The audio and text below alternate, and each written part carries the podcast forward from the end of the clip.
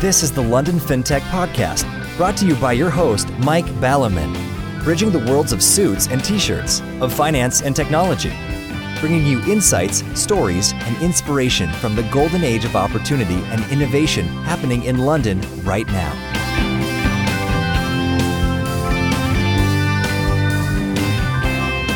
Hi, this is Mike Baliman, and this is the London FinTech Podcast, episode 236, brought to you in association with Smart and the enlistedboard.com.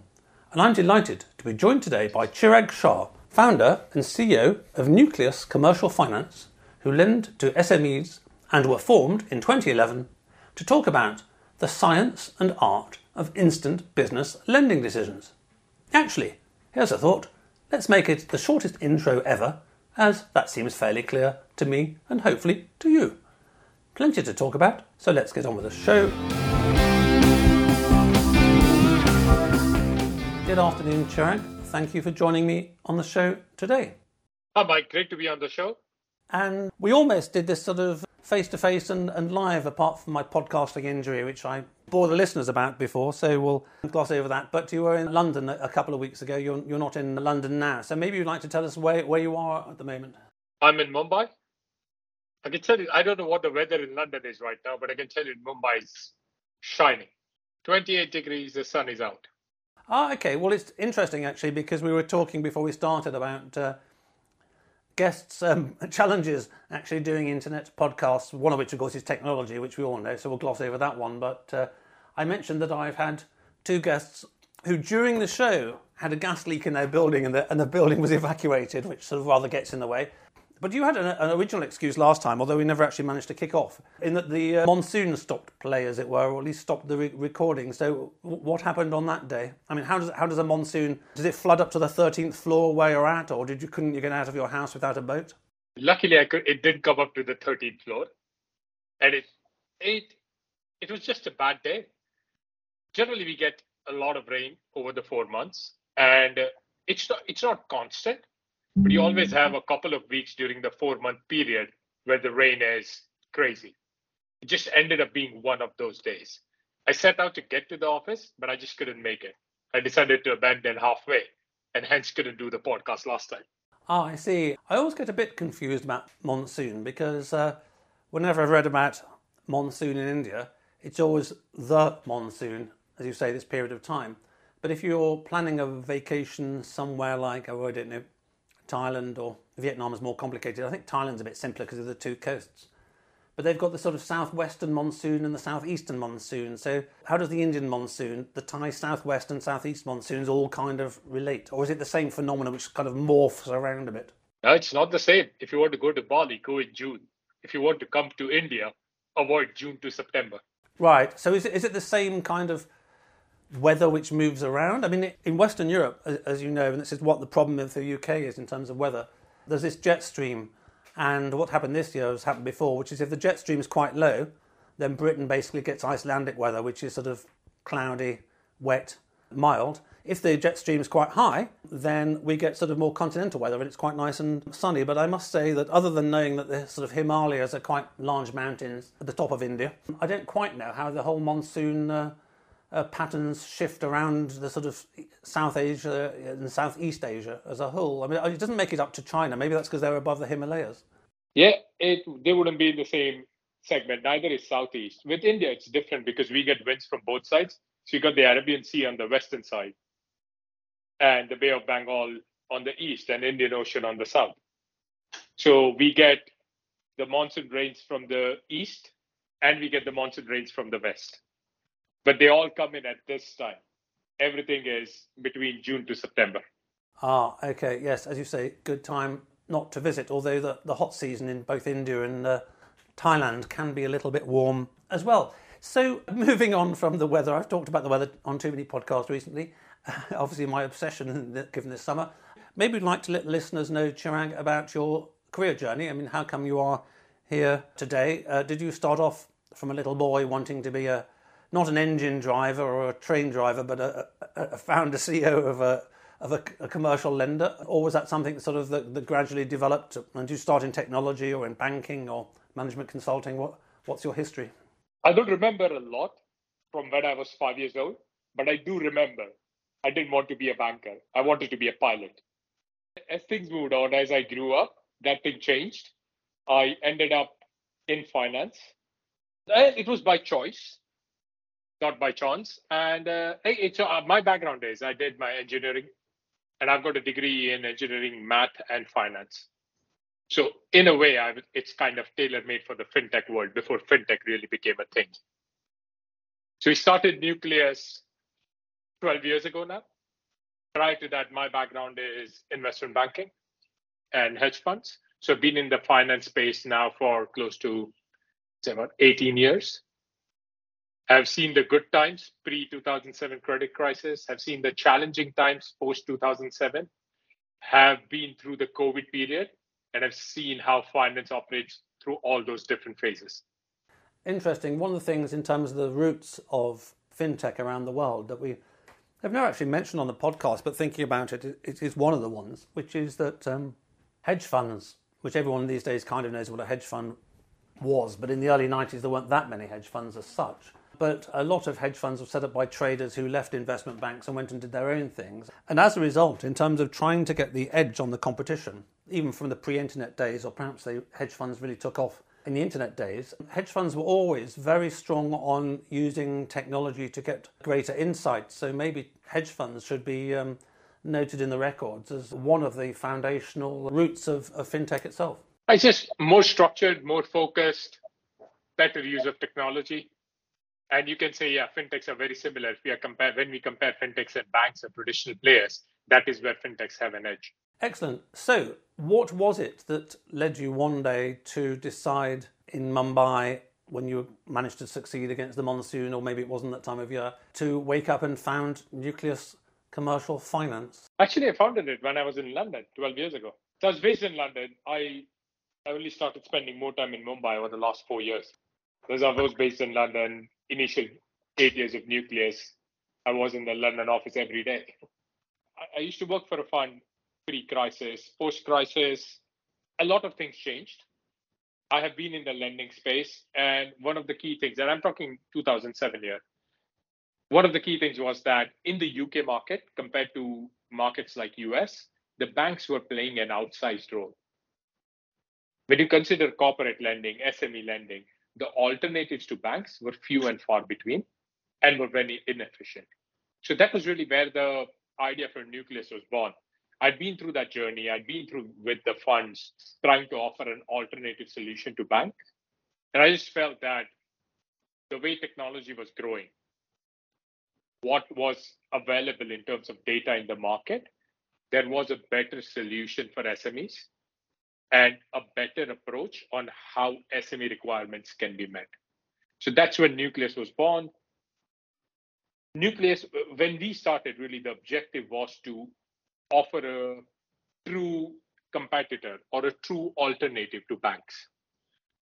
And I always say with banks, there are th- three key components which we started focusing on at Nucleus the relationship with businesses, where the key is to understand what they need rather than just have a product which we can sell to them.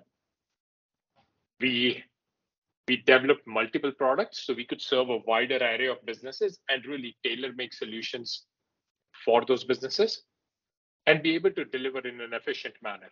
And when we say efficient manner, it's actually worth looking at how the how the SME history has been with banks. And we don't need to go far back. And even if we go just like maybe 10 years back, an SME application with the banks will entail filling out multiple forms, submitting four to five different documents, as part of the loan application. And after that, wait. That wait could be weeks, that wait could be months for a decision from the banks. You get a decision, a short decision from the bank, which is a year or a day without much explanation. And whether you, which whatever the decision is, the impact on the business is significant because you need funds at time X. You're going to, even if you get the funds a significant time later, you haven't really achieved your goal. Yes, and and if you're applying for a loan and you get turned down by bank A, and the process takes a couple of weeks or so. You then go to Bank B, and the process takes a few weeks. And even if you eventually get finance, you may be getting it just as the receivers are coming in to sort of take your furniture away and, and, and things like that, which is quite um, slow. And again, it's obviously technology because pre-internet, uh, everything was done with sort of paper and. Uh, uh, I, I, remember uh, before word processors came in, um, and everything was done by memos and, and, and files, and so it was as if the, the, world the world of finance operated at the speed of sound, and then of course computers come in and it operates at the uh, speed of light, as it were. So I do all too often waffle on in my introductions. So I've just found that uh, one of the deficiencies of having the, the London FinTech podcast, one of the shortest introductions ever, is I haven't actually said very much. so just to fill in that uh, gap, when you founded Nucleus Commercial Finance in 2011, which countries were you lending to SMEs in? And uh, you can tell us more in the dessert course of the show. Uh, but where, which countries are you lending to SMEs in today? I can give you an answer to both right now. We lend to in UK. That's our only market. We focus on the UK market. We focus on UK SMEs. There are six million businesses out there. Unfortunately, we haven't. We have a big market still to reach out to. Maybe I should ask you in the future plans, but you, you've got no temptation to address the market in India because, off the top of my head, then India's a little bit larger than the UK. We have looked at the Indian market. We do keep looking at it frequently, but we just feel right now the UK market, where we are positioned, where the market is, there is still a lot we can do in the market before we start spreading our wings. Interesting. Okay, well, we'll come on in the dessert course to Nucleus, but Diving into the main course, in terms of this in extremis instant business lending answers, uh, these days we all use phones and computers and all this kind of thing, and uh, uh, having to wait at all is seen as a great imposition. So it's simple in principle, but of course, in practice, one of the things that you get by trying to shorten the time it takes to make a decision on anything, whether it's get married, whether it's to go on holiday. It's very easy, unless one is skillful, to trade off quality for quantity, i.e., you can make a faster decision, but it may be a worse decision, and um, uh, vice versa. So there's clearly, as I say about an art and a science, there's an art and a science to making not just faster decisions. I mean, old fashioned banks can make faster decisions, they'll just probably be worse. Um, but to make faster decisions without a great deterioration in the correctness of those decisions, so we say. So, in terms of the background, as, we, uh, as you've explained, it wasn't that long ago. Everything was paper based, everything was quite slow. The listeners will have heard of BNPL and probably even their folks and friends who aren't even in banking will have heard of BNPL, buy now, pay later. In a sense, uh, one can say that this is the B2B equivalent. But if, uh, metaphorically speaking, your niece or nephew was going to go off tomorrow and found a, uh, a rapid lending to SME decision making business in, say, Argentina, where would you suggest they start in terms of understanding how on earth you make uh, a good quality rapid decision? The speed shouldn't be an impact in the quality of the decision. Because at the end of the day, I think it's worth just coming to, we'll come back to your question, but it's worth going into a bit more detail on this we, we discussed the history of history and how long it used to take for SMEs to get loans. The challenge has always been around data, right? How we get the data, where do we get the data, who provides the data, what is the accuracy of the data. So eh, when we when we look at Nucleus and many other fintechs out there, the two big challenges we had when we set out was okay, we want to. It's great BNPL. There are lots of consumers who have benefited from the BNPL offerings. There is a lot of talk about embedded lending, again on the consumer side. Increasingly, you're hearing embedded lending on the SME side, but there are very few actual solutions that work. And that is the challenge which all of us are trying to solve, right? And some of, some of us have been more successful than others in solving those challenges. And, and the challenge has been with consumers, you have credit bureaus which provide most of the data you need to be able to make a decision. With SMEs, that's not the case. Credit bureaus provide a lot of information, but not sufficient information in most cases to be able to decision a deal. We require access to additional information. That additional information is available via public sources which we have built the tools to readily access. And there are certain pieces of information that we rely on business to provide access. So, starting with the publicly available data, then, I mean, again, going back to the old world, I would have thought of, and it still exists to this day, Companies House, where all UK companies are required to file their accounts within N months of the end of the year. But that data, especially in the modern context, is especially for your SME, and it depends on SMEs. I mean, SMEs can be quite small or they can actually be very large and just not listed companies.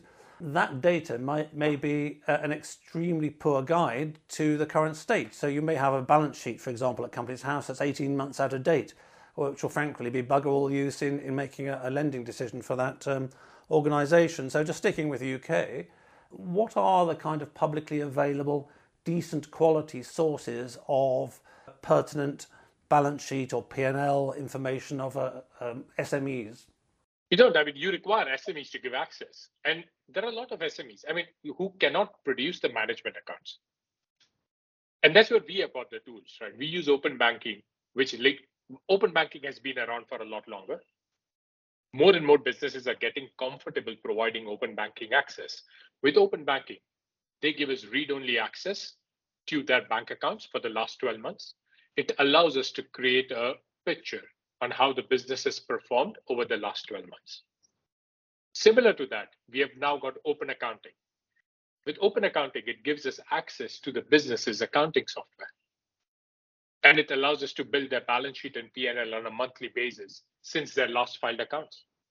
I mean, if you look at an open banking journey and an open accounting journey, the both both of them together can be completed within two minutes. They can provide us access. We get access to that information in a fraction of a second once they have authorized it. And once we have accessed that information, it is seconds for us to decisionity. And that's what I said. The quick decision is not at the cost of quality of the decision. The speed is improving, but with the data we are getting access to, the quality of the decision is also improving. Interesting. Well, I mean, we've talked about open banking and credit assessment in a very recent podcast for the consumer sector. The example being that if you've got the last five years of Mike's bank account data day to day and his balances day to day, you'll get some plenty of information about uh, from which you can derive things. Now, the difference between B2B and B2C, uh, which we haven't really looked into on the podcast, is this accounting word that you mentioned.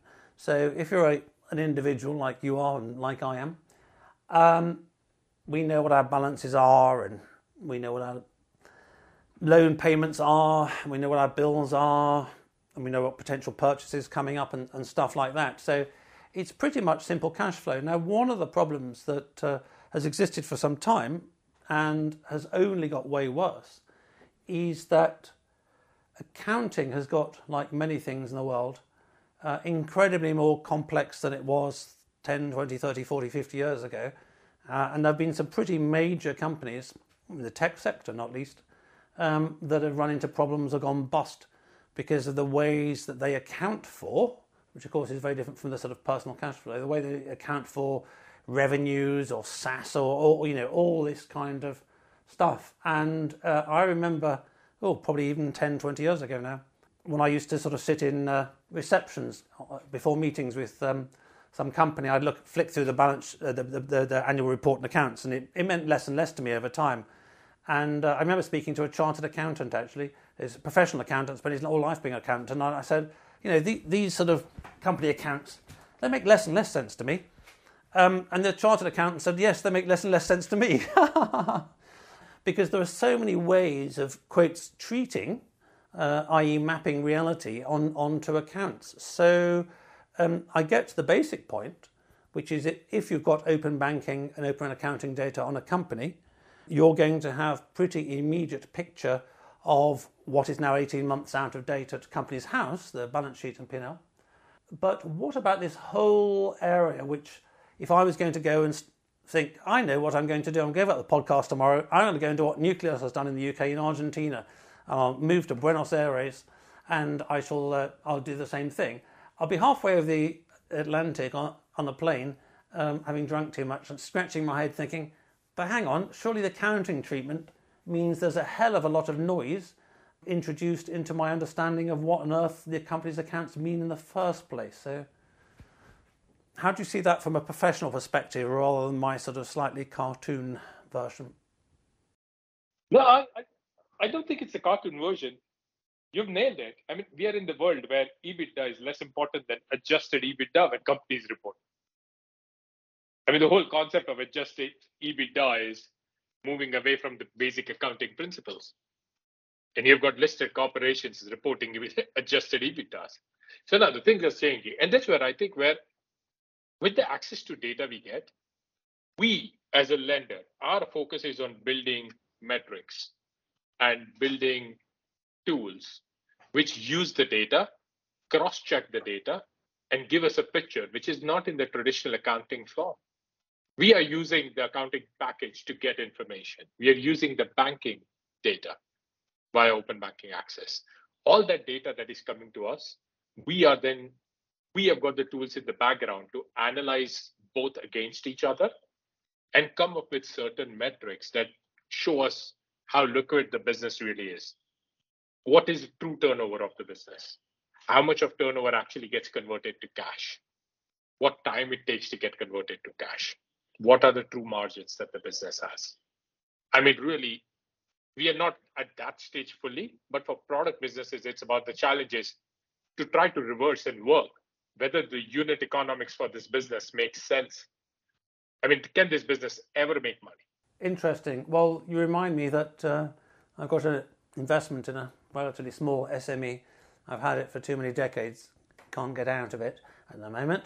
But the CEO always writes his letter with the report and accounts or for the AGM or something like that. And he always reports the accounting numbers, but he says, "Oh, these accounting numbers make less and less sense to me." But look, this is how I look at it, and he looks at it very much on sort of um, on very old-fashioned cash basis. You know, we've got this much cash in the bank, and it's gone down or up over the last year, and the outlook for the cash is so and so. And zooming out to even bigger picture um, than that one example, the whole subject of accounting over the centuries is is interesting, and uh, I don't know whether you all know, and I'm sure most of the listeners will not know. And if anybody the listeners does know, uh, I shall be impressed. Do, do do reach out to me because not many people do do. This whole topic of management accounts is an interesting one.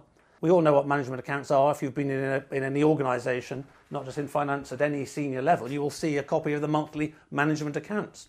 But why is there this, this distinction between management accounts and accounts? And this very much relates to what you're talking about and there's a there's a difference between you know the annual accounts as done by the accountants if you're a listed company for sure, or if you're a certain size, and the management accounts. Uh, and the the interesting thing is that the management accounts as a phrase didn't exist before the 19th century in England.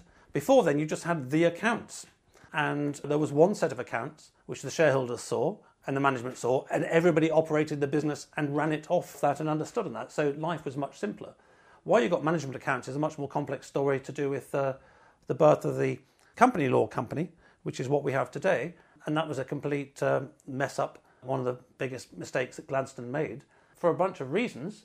What happened in the 19th century is before the 19th century, we had chartered companies. Chartered companies were controlled um, and pretty much run by the owners who delegated to the directors what to do. But in the 19th century, the management accounts came up, and basically, what started from onwards from the 19th century, and you see this in all listed companies today, and it may be a big headache for you that you're trying to solve in your own way, which is that the management started looking at the real information, and the management will present a simplified periodic version of that to the owners.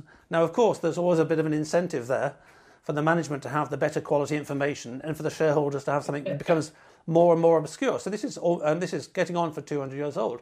And then subsequently, in the late 20th century, we've had the same development we see with everything, whether it's tax or law, is that when computers come along, people can make more and more rules and more and more complex stuff. And then with the whole global corporatocracy thing, companies influence the accounting standards.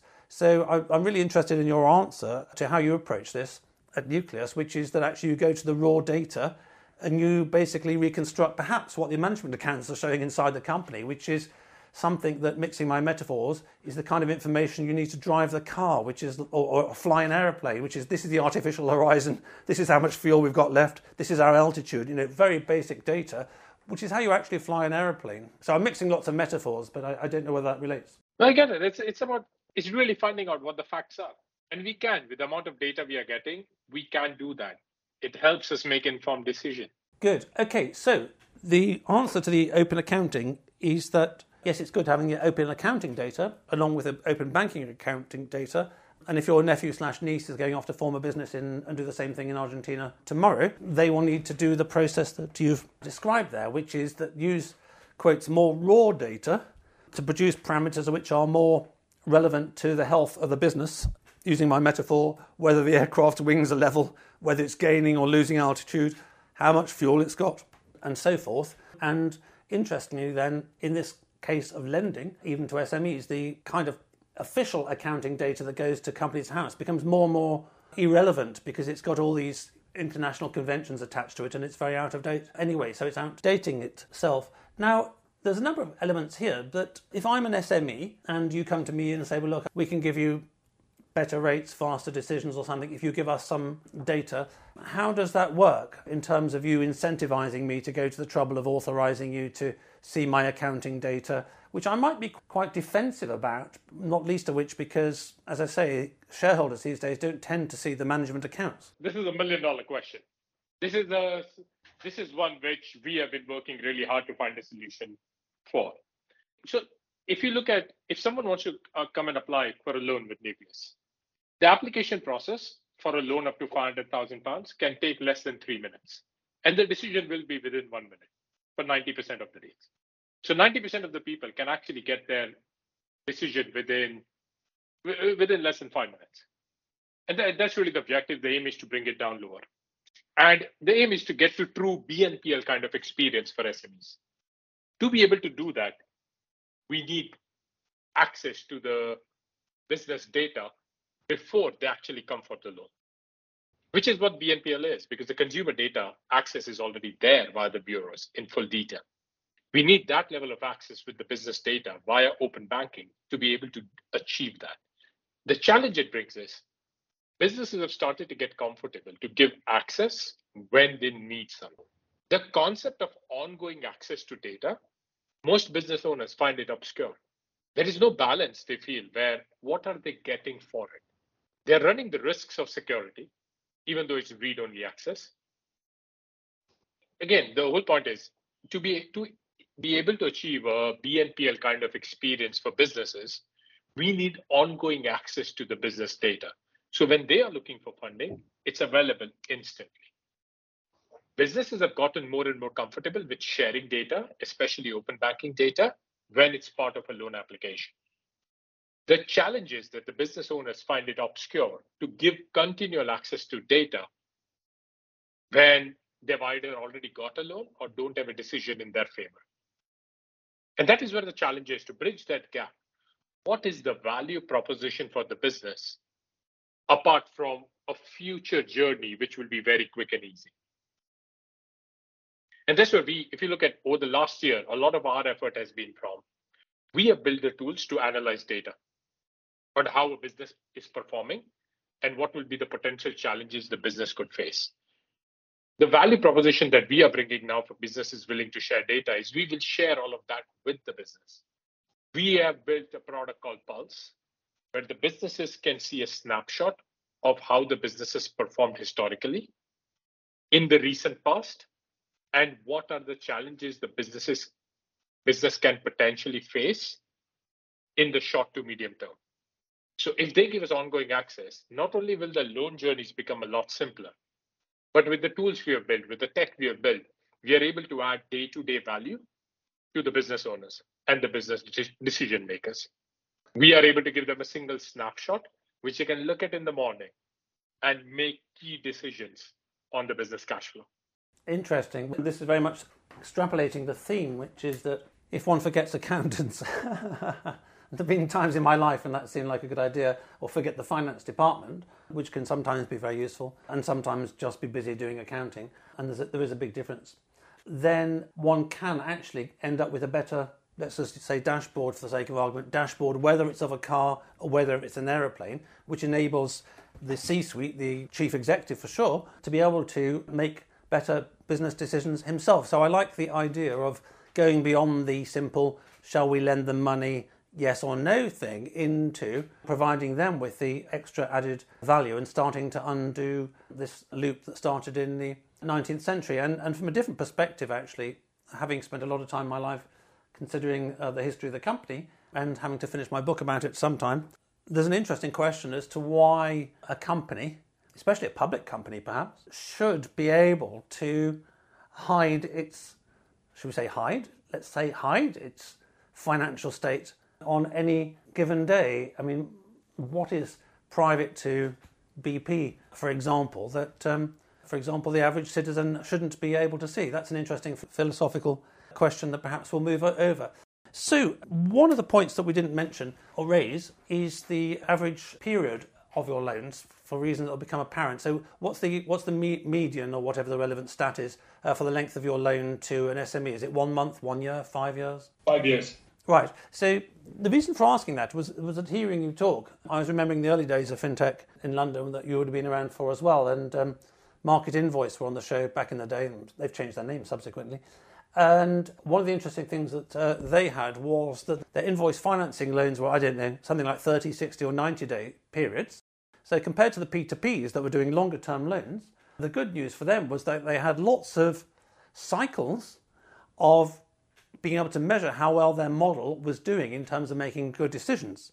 So they could upgrade and change their credit models far faster than the peer to peers could do because they had short loans, lots and lots of data coming in compared to P2Ps, if they were lending for longer periods of time, we have to wait years until you found out whether it was the right decision or not. So that was good news. The bad news on the other side was, though, because people just borrow for 45 days, you've got all this fuss of getting a client, onboarding them, and then you get your money back in, in 45 days' time. So ultimately, that held the businesses back because they weren't doing what P2Ps were doing, which is, as it were, buying land P2Ps would, would acquire 100 acres for five years and then acquire some more acres and they'd be making money from those acres, whereas um, the other ones would be able to hand the acres back faster. So if you've got quite a long term loan as you have and you're dependent upon, especially with these ultra rapid decisions, you're dependent upon having a quotes good model and uh, we were watching over lunchtime espresso machines and how you need to tune those during the day to make good coffee you have the challenge, and I wonder how this is best addressed, of getting sufficiently rapid feedback on your model to know, for example, whether your August 23 model is a better lending model for you, Nucleus, than your January 23 model. Is it 1% better? Is it 10% worse? So, how do you approach this whole empirical measurement of, of the success? I mean, going back to having overseen the bankers back in the day, a similar thing at Kleinwort, you'd have to wait years uh, until you found out. By then, it's too late to change the decisions. You know, management has changed anyway. It is. I mean, so we've been we've been doing this for 12 years now. And when we started, we started with very short-term loans. We were doing invoice finance, but not not a single invoice finance. We used to offer revolving facilities, so that allowed us to retain clients for a longer period and not have the risk that MarketFinance used to run with the clients only having one round of funding. So it allows us to retain clients for a lot longer. It allowed us to build a lot of data. Gradually, we started offering two-year loans, then three-year loans. As we gathered more and more data, we got more and more comfort. Now we are offering five and six-year loans. So it is. It's been a it's been a journey over the last decade to get that level of comfort to be able to offer it now. Ah, excellent. And we started by talking about the potential trade off between speedy decision and the correct outcome. The example being marriage, you can make a quick decision, and there's the old saying, you can marry in haste, repent at leisure. So, have you got a good feel yourself for the trade off, if there has been any, let's say over the last five or ten years, between shortening the period of time of your decisions and whether that's impacted how good they are, or maybe they've even got, got better. Or I mean, of course, there's lots of noise in this. That you know, every particular year's loan decisions they, they will fluctuate, even if everything's fine. We are well positioned to answer this because we run our we run our platform in parallel with manual underwriting for a period of 18 months. And the tech platform's quicker, it's more accurate, significantly more accurate, and more consistent in decision making. So we, we run the two processes in parallel to get the comfort.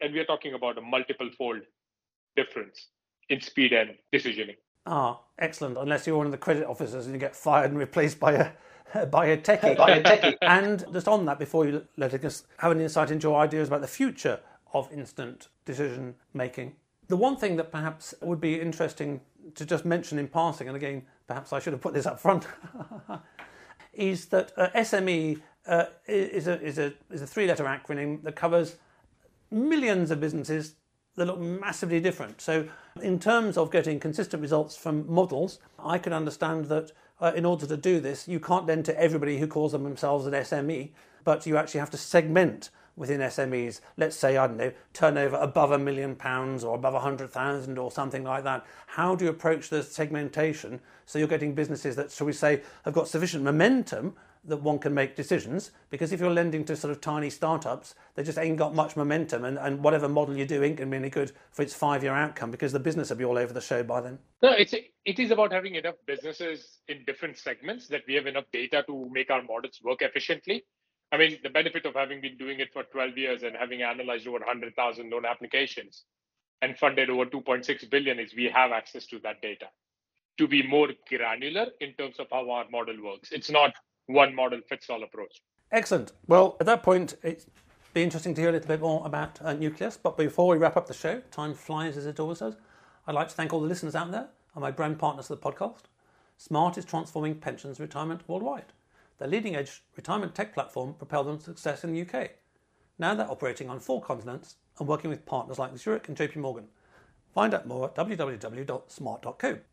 TheUnlistedBoard.com, your guide to entrepreneurial governance and how you can start making your board an engine of growth today. So, Chirag, it's been quite some journey, I'm sure. Over a decade is quite a long time in anybody's measure, and I like your parallel running of the uh, human credit officer versus your model and the gradual extension of terms. So maybe you'd like to tell us a little bit, just briefly, about Nucleus and what you're needing more of to be even bigger and better in the future, and indeed what your future ideas are, and uh, indeed which listeners should be checking you out today. We are a growing fintech supporting UK SMEs. We have lent over 2.6 billion to date. We've analyzed over 100,000 loan applications, supported loads of businesses in the UK we have launched a new platform called Pulse to support businesses on a day to day basis with more than lending to help to empower them analyze their own data to make informed credit decisions. We are increasingly partnering with accountants who are offering Pulse as an additional solution for their clients to make them more aware, to make them more agile and uh, we are looking to partner with more and more accountants and corporate finance advisors in the UK. Excellent. And roughly how many people are, are you at the moment? We are 140. Excellent. Well, that's been a very clear coverage. I think I'm amazingly impressed that it is literally minutes. I would have been skeptical about, you know, when 2014 when the podcast started, I would be skeptical about making good quality business decisions in minutes, but the fact that you're still going 12 years later uh, is proof enough in itself that that's, that's possible. And I'm particularly interested that you're pulling out one of the, the two, two themes, one of which I say I noticed about 20 years ago, which is that reporting accounts made less and less sense to me. And I was a certified accountant back in, back in the day. I passed some exam or something like that. But also going back to this 19th century idea of the management accounts, giving the management a, a better understanding of the business rather than shareholders. So it started quite a long time ago. And I like the fact that you're not just doing the lending decisions, but as you say with your Pulse platform, what good lending decisions come from, of course, is a superior understanding of the business. And again, it is an incredible tribute to you, Chirag, as the entrepreneur and, and founder, and also to Nucleus Commercial Finance, that you're managing to interpret and present the raw data of the company in ways which are perhaps superior to the company's understanding of itself. So I think that's an uh, incredible achievement, and I wish you and Nucleus every success in the future. Thank you, Mike. Thanks for listening. If you're in need of a non executive or advisory director with deep expertise, experience, and contacts in the worlds of both traditional FS and fintech, or unique insight into how to make your board an engine of growth today, contact me at mike at mikebaliman.com. If you just need one off advice in these areas via clarity.fm slash mikebaliman.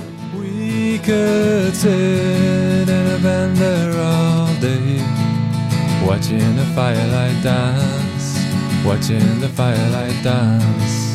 We could walk in the mountains before dawn, watching a happy moon ride watching a happy moonrise.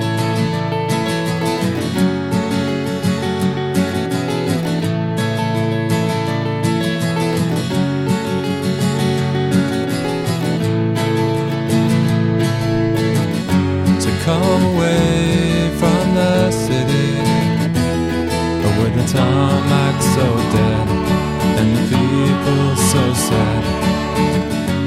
Come away from the city with the faces so gray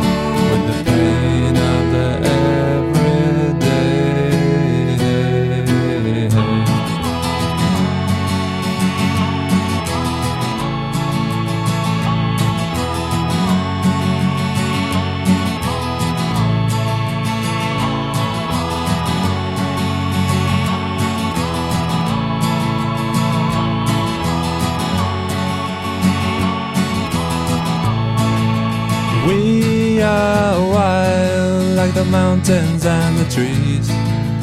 Can you see what I mean? Can you see what I mean? we fade in between the earth and the sky. Kiss the city goodbye. Wave the city goodbye. Wave the city goodbye. City goodbye. Watch the firelight dance with me. Watch the firelight dance with me.